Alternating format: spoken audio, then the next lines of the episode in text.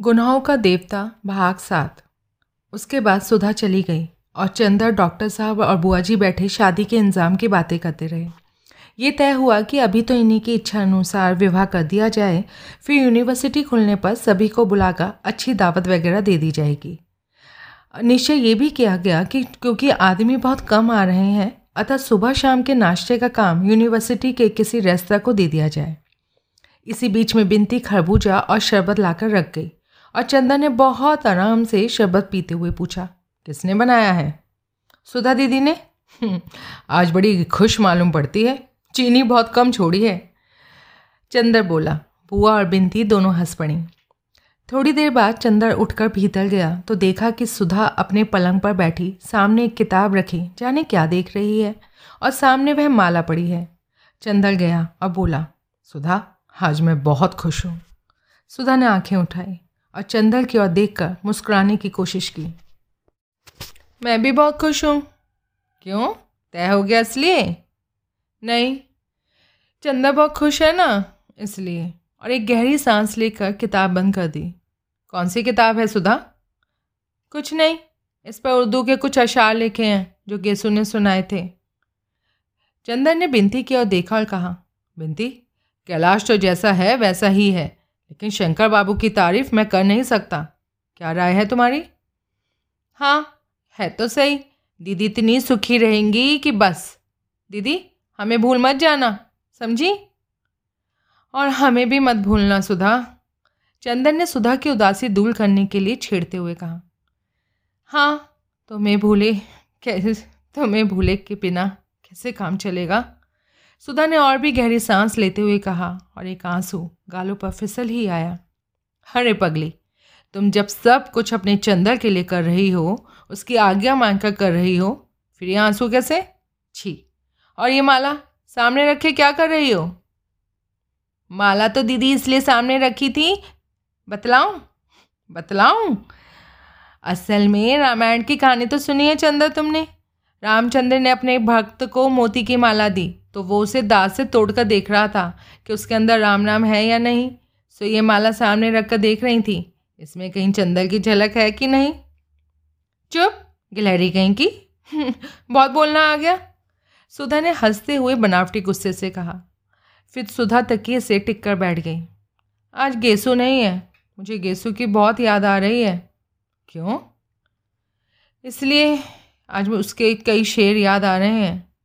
एक दफ़े उसने सुनाया था, ये आज फ़िज़ा खामोश है क्यों? हर ज़र्रे को आखिर होश है क्यों?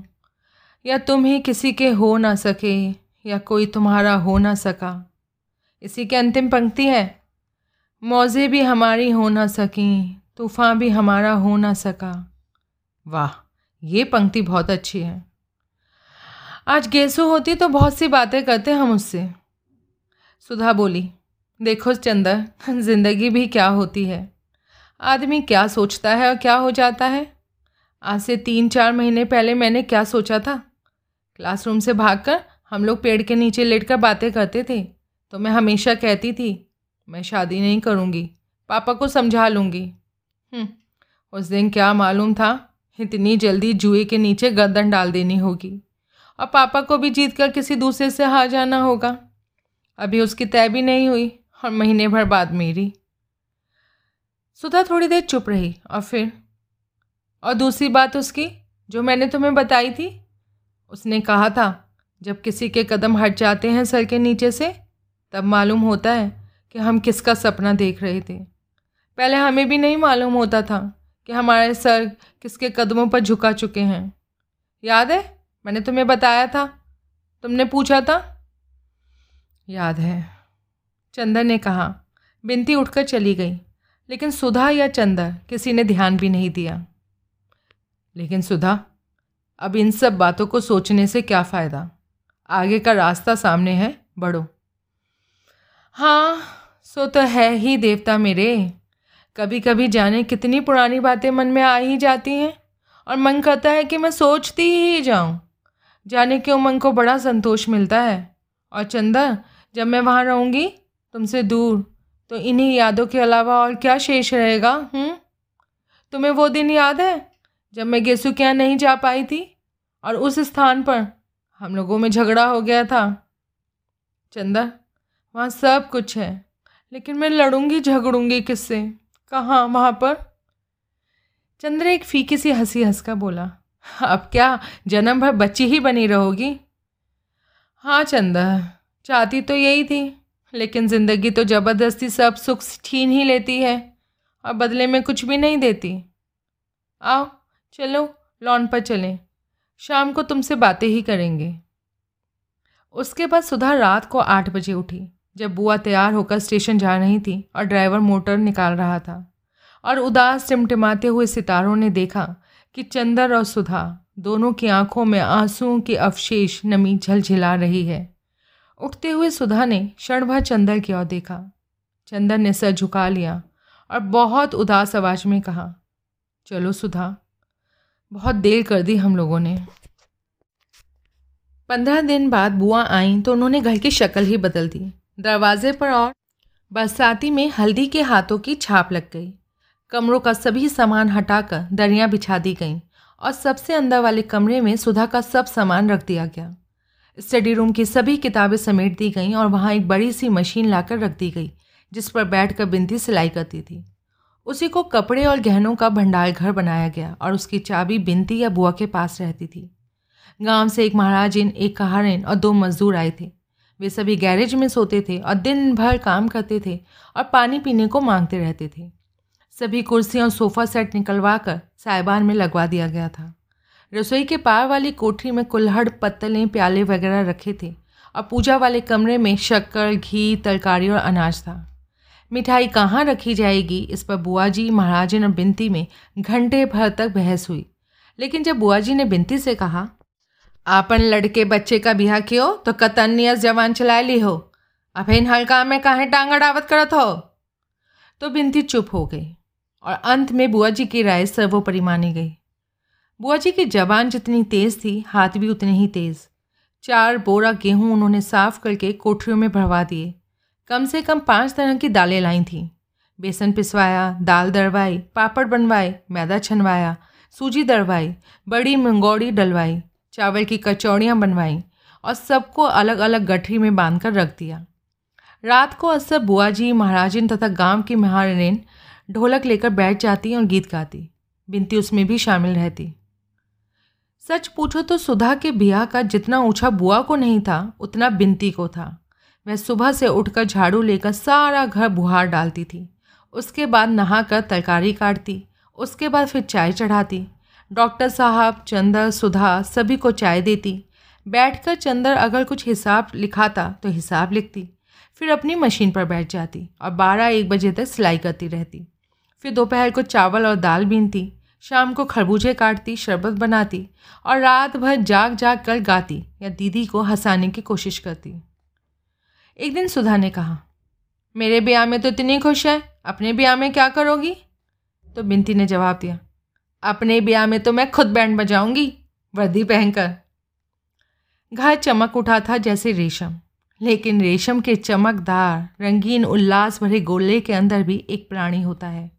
उदास, स्तंभ, अपनी साँसें रोककर अपनी मौत की क्षण क्षण प्रतीक्षा करने वाला रेशम का कीड़ा। घर के इस सारे उल्लास और चहल पहल से घिरा हुआ सिर्फ़ एक प्राणी था, जिसकी सांस धीरे धीरे डूब रही थी, जिसकी आँखों की चमक धीरे धीरे कुमला रही थी, जिसकी चंचलता ने उसकी नज़रों से विदा मांग ली थी। वह थी सुधा। सुधा बदल गई थी। गोरा, चंपई चेहरा पीला पड़ गया था और लगता था जैसे वह बीमार हो। खाना उसे जहर लगने लगा था। अपने कमरे को छोड़कर कहीं जाती ना थी।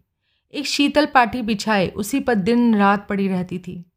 बिनती जब हंसती हुई खाना लाती और सुधा के इनकार पर बिनती के आँसू छल छला आते, तब सुधा पानी के घूट के सहारे कुछ खा लेती और उदास फिर अपनी शीतल पाटी पर लेट जाती। स्वर्ग को कोई इंद्रधनुषों से भर दे और शची को जहर पिला दे। कुछ ऐसा ही घर लग रहा था वह घर। डॉक्टर शुक्ला का साहस ना होता था सुधा से बोलने का। वह रोज़ बिनती से पूछ लेते, सुधा खाना खाती है या नहीं? हाँ।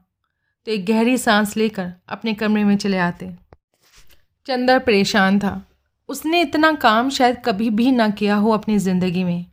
सुनार के यहाँ, कपड़े वाले के यहाँ, फिर राशनिंग अफसर के यहाँ।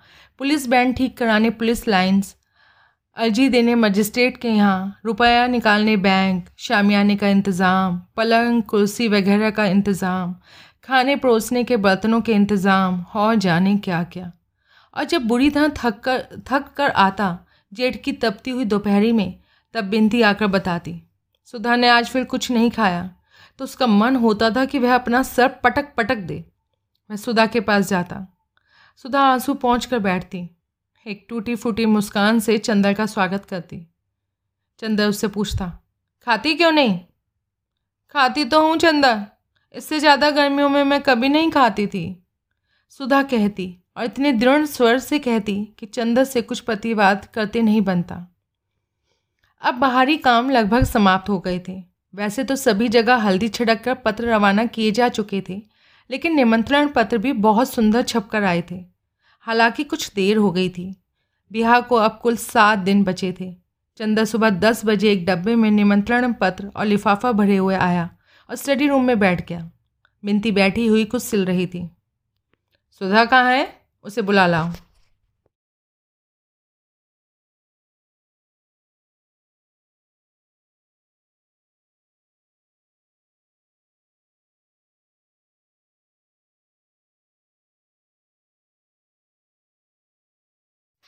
सुधा आई, सूजी आँखें, सूखे होठ, रूखे बाल, मैली धोती, निष्प्राण चेहरा और बीमार चाल, हाथ में पंखा लिए थी।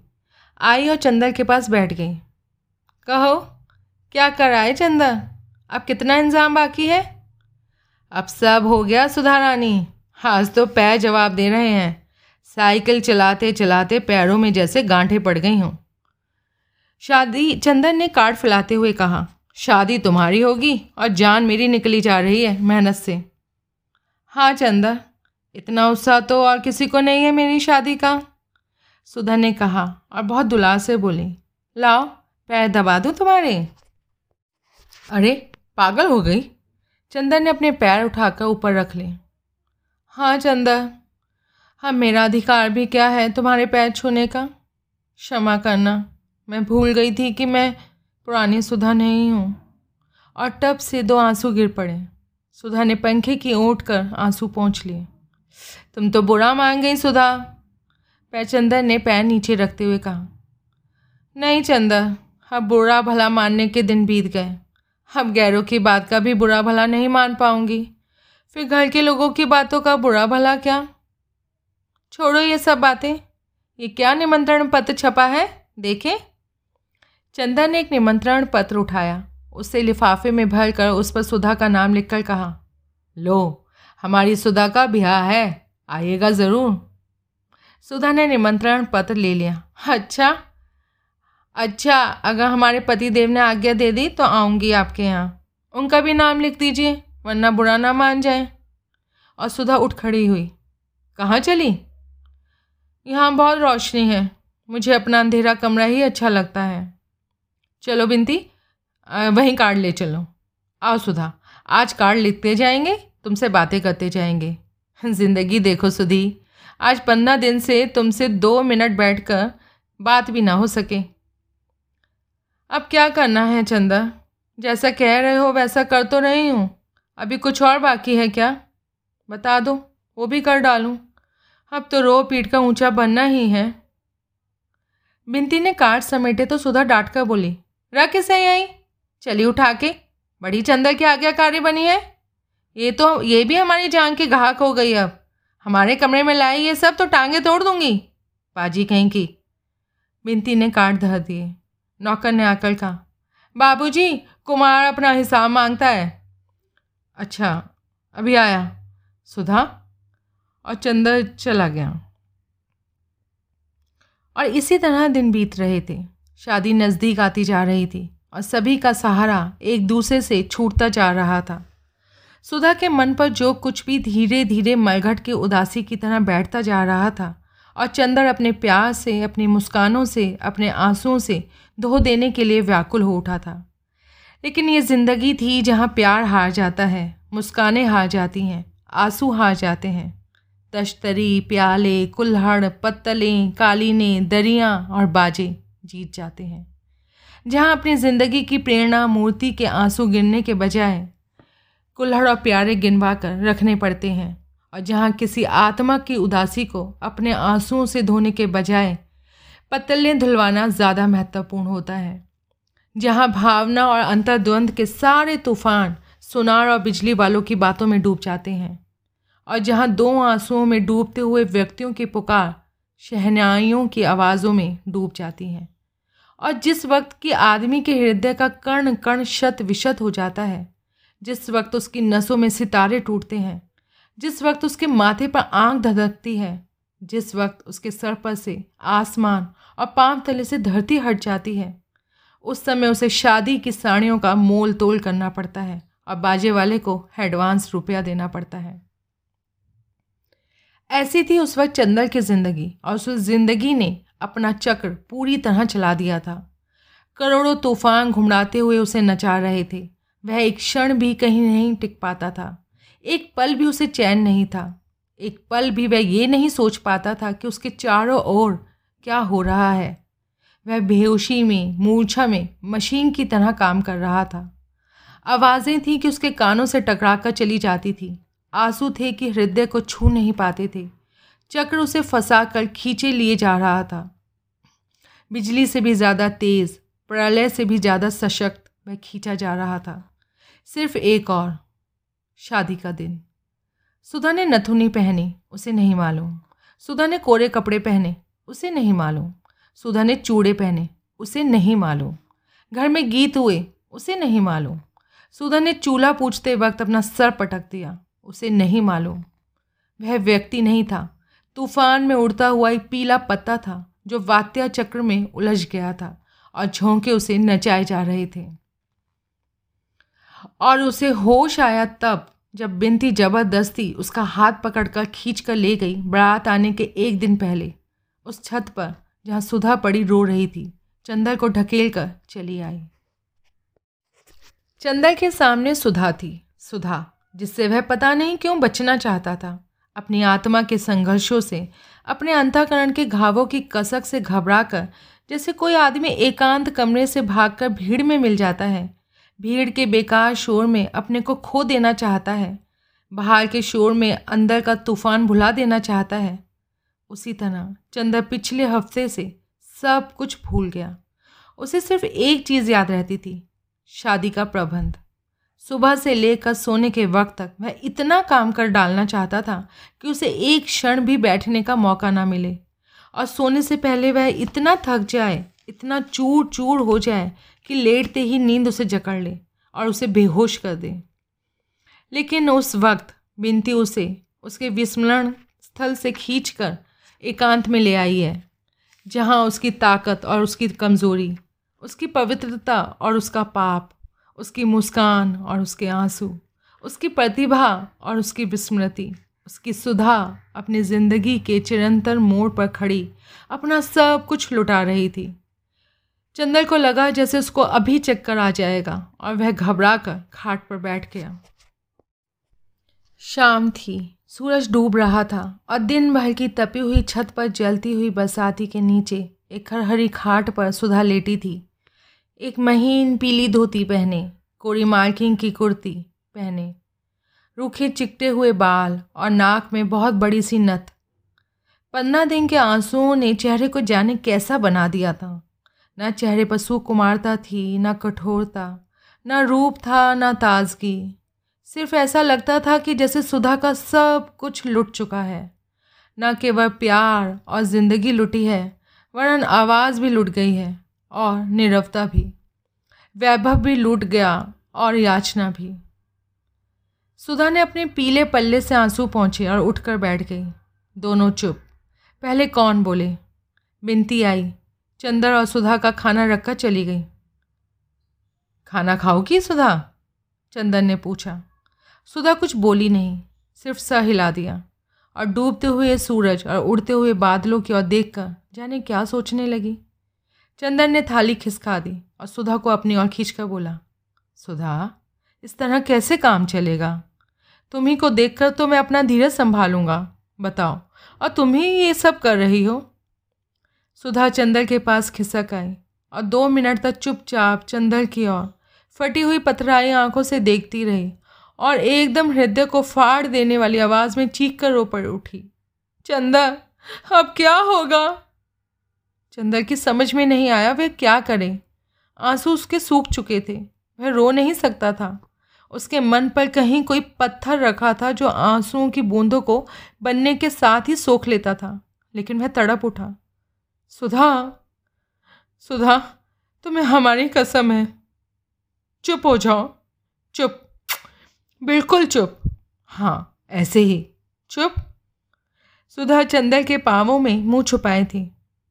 उठकर बैठो ठीक से, सुधा। इतना समझ बूझ कर ये सब करती हो? छी, तुम्हें अपना दिल मज़बूत करना चाहिए, वरना पापा को कितना दुख होगा।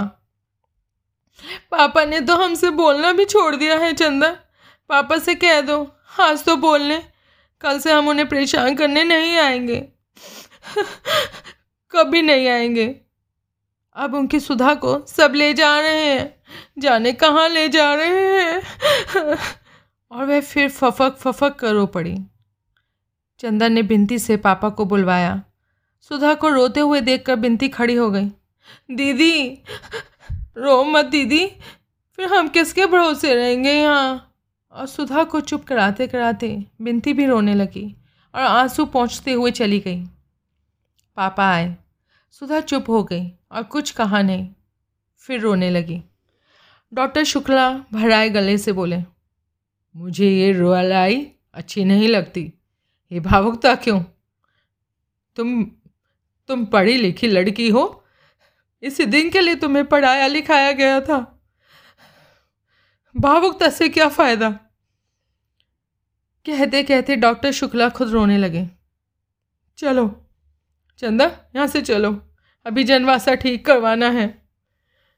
चंदर और डॉक्टर शुक्ला दोनों उठकर चले गए। अपनी शादी के पहले, हमेशा के लिए, अलग होने से पहले सुधा को इतना ही मौका मिला। उसके बाद, सुबह छः बजे गाड़ी आती थी, लेकिन खुशकिस्मती से गाड़ी लेट थी। डॉक्टर शुक्ला तथा अन्य लोग बारात का स्वागत करने स्टेशन पर जा रहे थे और चंदर घर पर ही रह गया था, जनवासे का इंतज़ाम करने। जनवासा बगल में था। माथुर साहब के बंगले के दोनों हॉल और कमरे खाली करवा लिए गए थे। चंदर सुबह छः ही बजे आ गया था और जनवासे में सब सामान लगवा दिया था। नहाने का पानी और बाकी इंतज़ाम कर वह घर आया। जलपान का इंतज़ाम तो केदार के हाथ में था, लेकिन कुछ तौलिए भिजवाने थे। बिनती कुछ तौलिए निकाल दो। बिनती उड़द की दाल धो रही थी। उसने फ़ौरन उठकर हाथ धोए और कमरे की ओर चली। ए बिनती बुआ जी ने भंडारे के अंदर से आवाज़ लगाई। जाने कहाँ मर गई मुँह झौंसी? अरे सिंगार पटार बाद में कर लियो। काम में तनिक दीदा ना लगते। मैंने बेसन का कनस्ता कहाँ रखा है? अभी आए। बिनती ने चंदा से कहा और अपनी माँ के पास दौड़ी। पंद्रह मिनट हो गए, लेकिन बिनती लौटी ही नहीं। बिया का घर। हर तरफ़ से बिनती की पुकार मचती और बिनती पंख लगाए उड़ रही थी। जब बिनती नहीं लौटी तो चंदन ने सुधा को ढूंढकर कहा, सुधी, एक बहुत बड़ा सा तौलिया निकाल दो। सुधा चुपचाप उठी और स्टडी रूम में चली गई। चंदर भी पीछे पीछे गया। बैठो, अभी निकाल कर लाते हैं। सुधा ने भरी हुई आवाज़ में कहा और बगल के कमरे में चली गई। वहाँ से लौटी तो उसके हाथ में मीठे की तश्तरी थी। अरे, खाने का वध नहीं है, सुधा। आठ बजे लोग आ जाएँगे। अभी दो घंटे हैं। खा लो, चंदर। अभी कभी तुम्हारे काम में हर्जा करके खाने को नहीं कहूँगी। सुधा बोली चंदा चुप। याद है चंदा इसी जगह आंचल में छुपाकर नान खटाई लाई थी? आओ, आज अपने हाथ से खिला दूँ। कल ये हाथ पड़ाए हो जाएँगे? और सुधा ने किमरती तोड़कर चंदर के मुँह में दे दी। चंदर की आँखों में दो आँसू छलक आए। सुधा ने अपने हाथों से आँसू पहुँच दिए और बोली चंदा घर में कोई खाने का ख्याल करने वाला नहीं है। खाते पीते जाना। तुम्हें हमारी कसम है। मैं शाहजहाँपुर से लौट कर आऊँगी तो दुबले मत मिलना। चंदा कुछ बोला नहीं। आँसू बहते गए। सुधा खिलाती गई। वो खाता गया। सुधा ने गिलास में पानी दिया। उसने हाथ धोया और जेब से रुमाल निकाला। क्यों? आज आंचल से हाथ नहीं पहुँचोगे? चंदन ने आंचल हाथ में ले लिया और पलकों पर आंचल दबाकर फूट फूट कर रो पड़ा। छी चंदर आज तो हम संभल गए हैं। हमने सब स्वीकार कर लिया। चुपचाप। अब तुम कमज़ोर मत बनो। तुमने कहा था, मैं शांत रहूँ। तो देखो, शांत हो गई। अब क्यों मुझे भी रुलाओगे? उठो। चंदर उठ खड़ा हुआ। सुधा ने एक पान चंदर के मुँह में देकर कत्था उसकी कमीज़ में लगा दिया। चंदर कुछ नहीं बोला। अरे, आज तो लड़ लो चंदर। हाथ से ख़त्म कर देना। इतने में बिनती तौलिया ले आई। दीदी, इन्हें कुछ खिला दो, ये खा नहीं रहे हैं। खिला दिया। देखो चंदर आज मैं नहीं रहूँगी लेकिन एक शर्त पर। तुम बराबर मेरे सामने रहना। मंडप में रहोगे ना? हाँ रहूँगा चंदन ने आँसू पीते हुए कहा। कहीं चले मत जाना। मेरी आखिरी बिनती है तुमसे सुधा बोली चंदन तौलिया लेकर चला गया। चूँकि बारात में कुल आठ ही लोग थे, अतः घर की और माथुर साहब की दो ही कारों से काम चल गया। जब ये लोग आए तो नाश्ते का सामान तैयार था और चंदा चुपचाप बैठा था। उसने फ़ौरन सबका सामान लगवाया और सामान रखवा कर वह जा ही रहा था कि कैलाश ने पीछे से कंधे पर हाथ रखकर उसे पीछे घुमा लिया और गले से लगकर बोला, कहाँ चले कपूर साहब? नमस्ते। चलो पहले नाश्ता करो। और खींच कर वह चंदर को ले गया। अपने बगल की मेज़ पर बिठाकर उसकी चाय अपने हाथ से बनाई और बोले हम्म, कुछ नाराज़ थे क्या कपूर? खत का जवाब क्यों नहीं देते थे? आ, हम तो बराबर जवाब देते थे खत का यार। कपूर चाय पीते हुए बोला अच्छा तो हम घूमते रहे इधर उधर? खत गड़बड़ हो गए होंगे। लो समोसा खाओ। कैलाश ने कहा। चंदन ने सह हिलाया बोला अरे वाह मियाँ शादी तुम्हारी नहीं हो रही, हमारी हो रही है, समझे? तुम क्यों तकल्लुफ़ कर रहे हो? अच्छा कपूर, काम तो तुम ही पर होगा सब।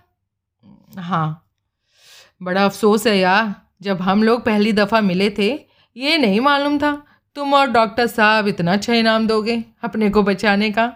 हमारे लायक कोई काम हो तो बताओ। आपकी दुआ है, चंदन ने सर झुका कर कहा, और सभी हंस पड़े। इतने में शंकर बाबू डॉक्टर साहब के साथ आए और सब लोग चुप हो गए। दिन भर के व्यवहार से चंदन ने देखा कि कैलाश भी उतना ही अच्छा हसमुख और शालीन है जितने शंकर बाबू थे। वह उसे राजनीतिक क्षेत्र में जितना फौलादी लगा था, घरेलू ज़िंदगी में उतना ही अच्छा लगा। चंदर का मन खुशी से नाच उठा। सुधा की ओर से वह थोड़ा निश्चिंत हो गया। अब सुधा निभा ले जाएगी। वह मौका निकाल कर घर में गया। देखा, सुधा को औरतें घिरे हुए बैठी हैं। महावर लगा रही हैं। बिनती कनस्तर में से घी निकाल रही थी। चंदर गया और बिनती की चोटी घिसीट कर बोला ओ गिलहरी घी पी रही है क्या? बिंदी ने दंग होकर चंदर की ओर देखा। आज तक कभी अच्छे भले में तो चंदर ने उसे नहीं चिढ़ाया था। आज क्या हो गया? आज जबकि पिछले पंद्रह रोज से चंदर के होठ मुस्कुराना भूल गए थे।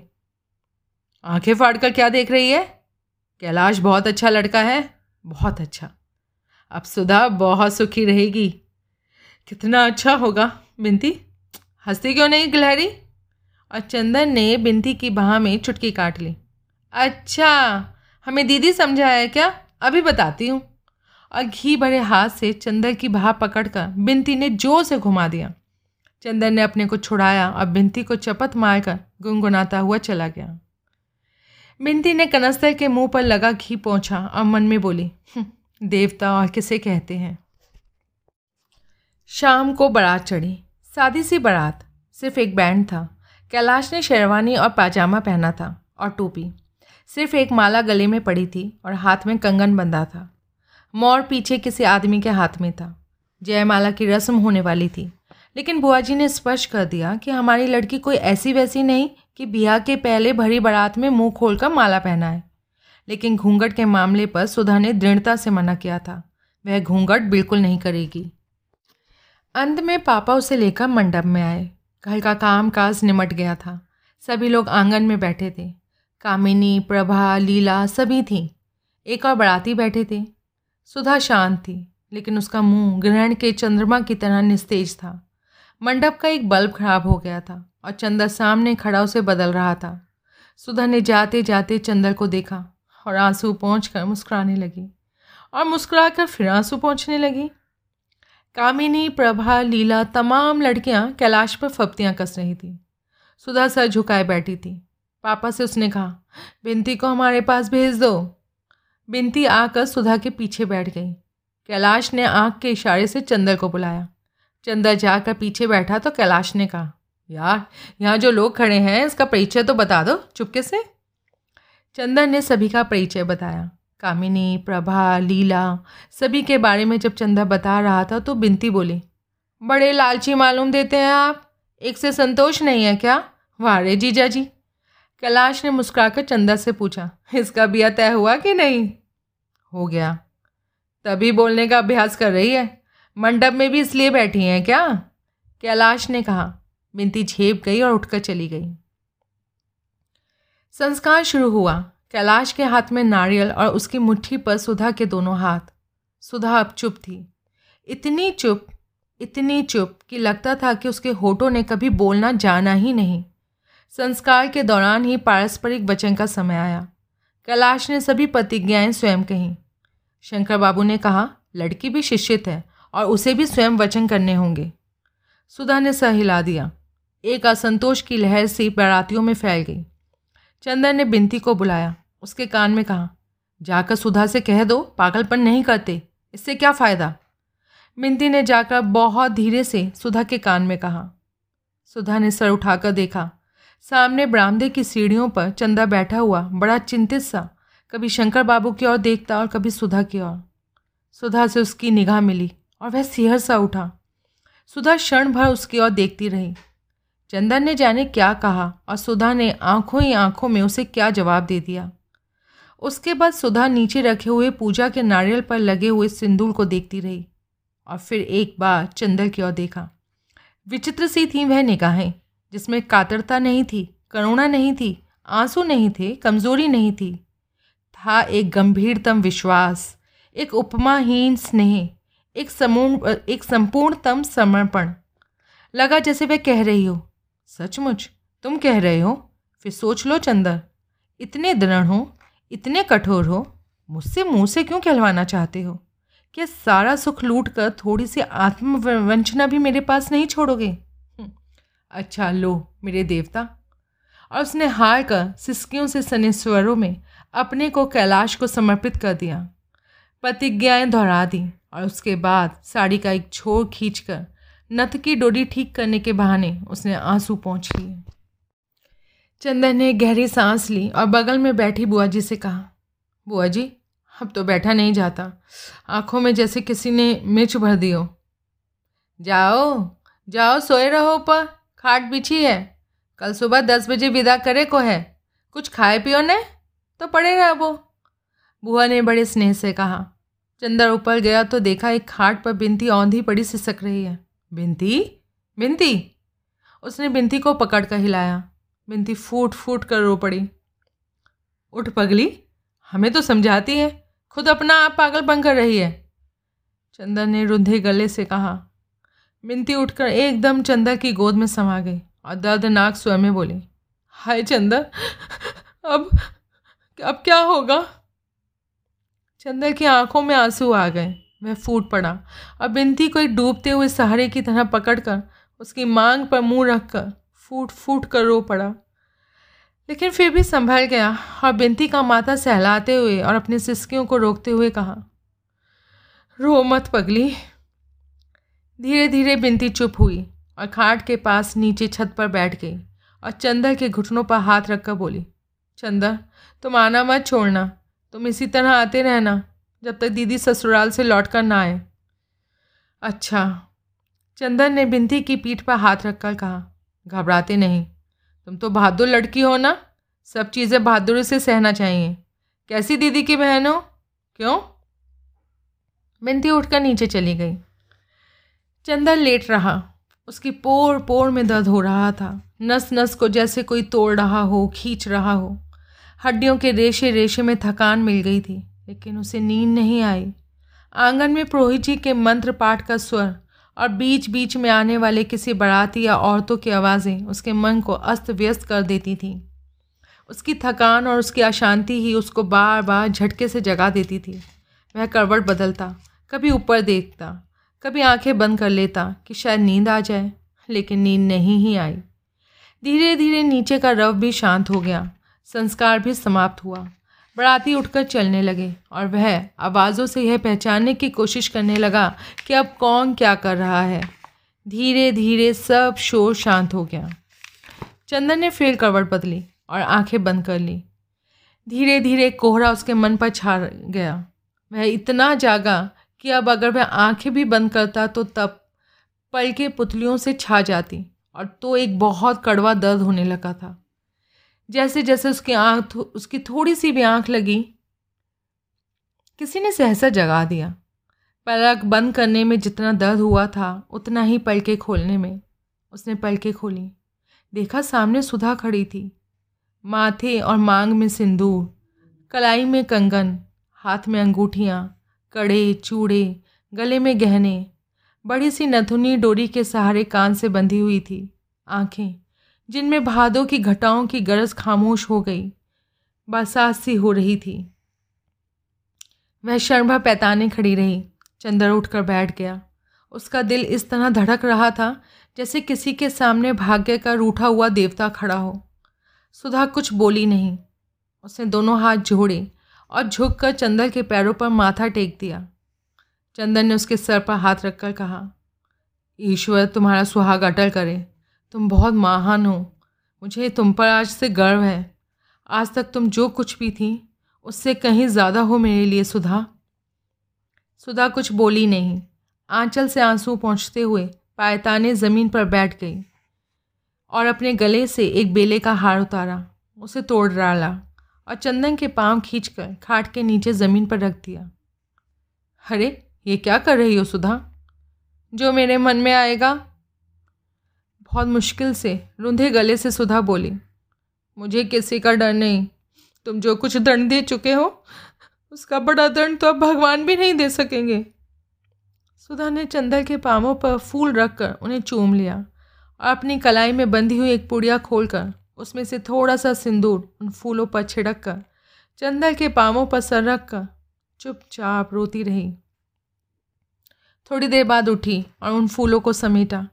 अपने आंचल के छोर में उन्हें बाँध लिया और उठकर चली। धीमे धीमे निशब्द। कहाँ चली सुधा? चंदन ने सुधा का हाथ पकड़ लिया। कहीं नहीं अपना हाथ छुड़ाते हुए सुधा ने कहा। नहीं नहीं सुधा लाओ ये हम रखेंगे। चंदन ने सुधा को रोकते हुए कहा। हम्म, बेकार है चंदन कल तक परसों तक ये झूठे हो जाएँगे। देवता मेरे। और सुधा सिसकते हुए चली गई।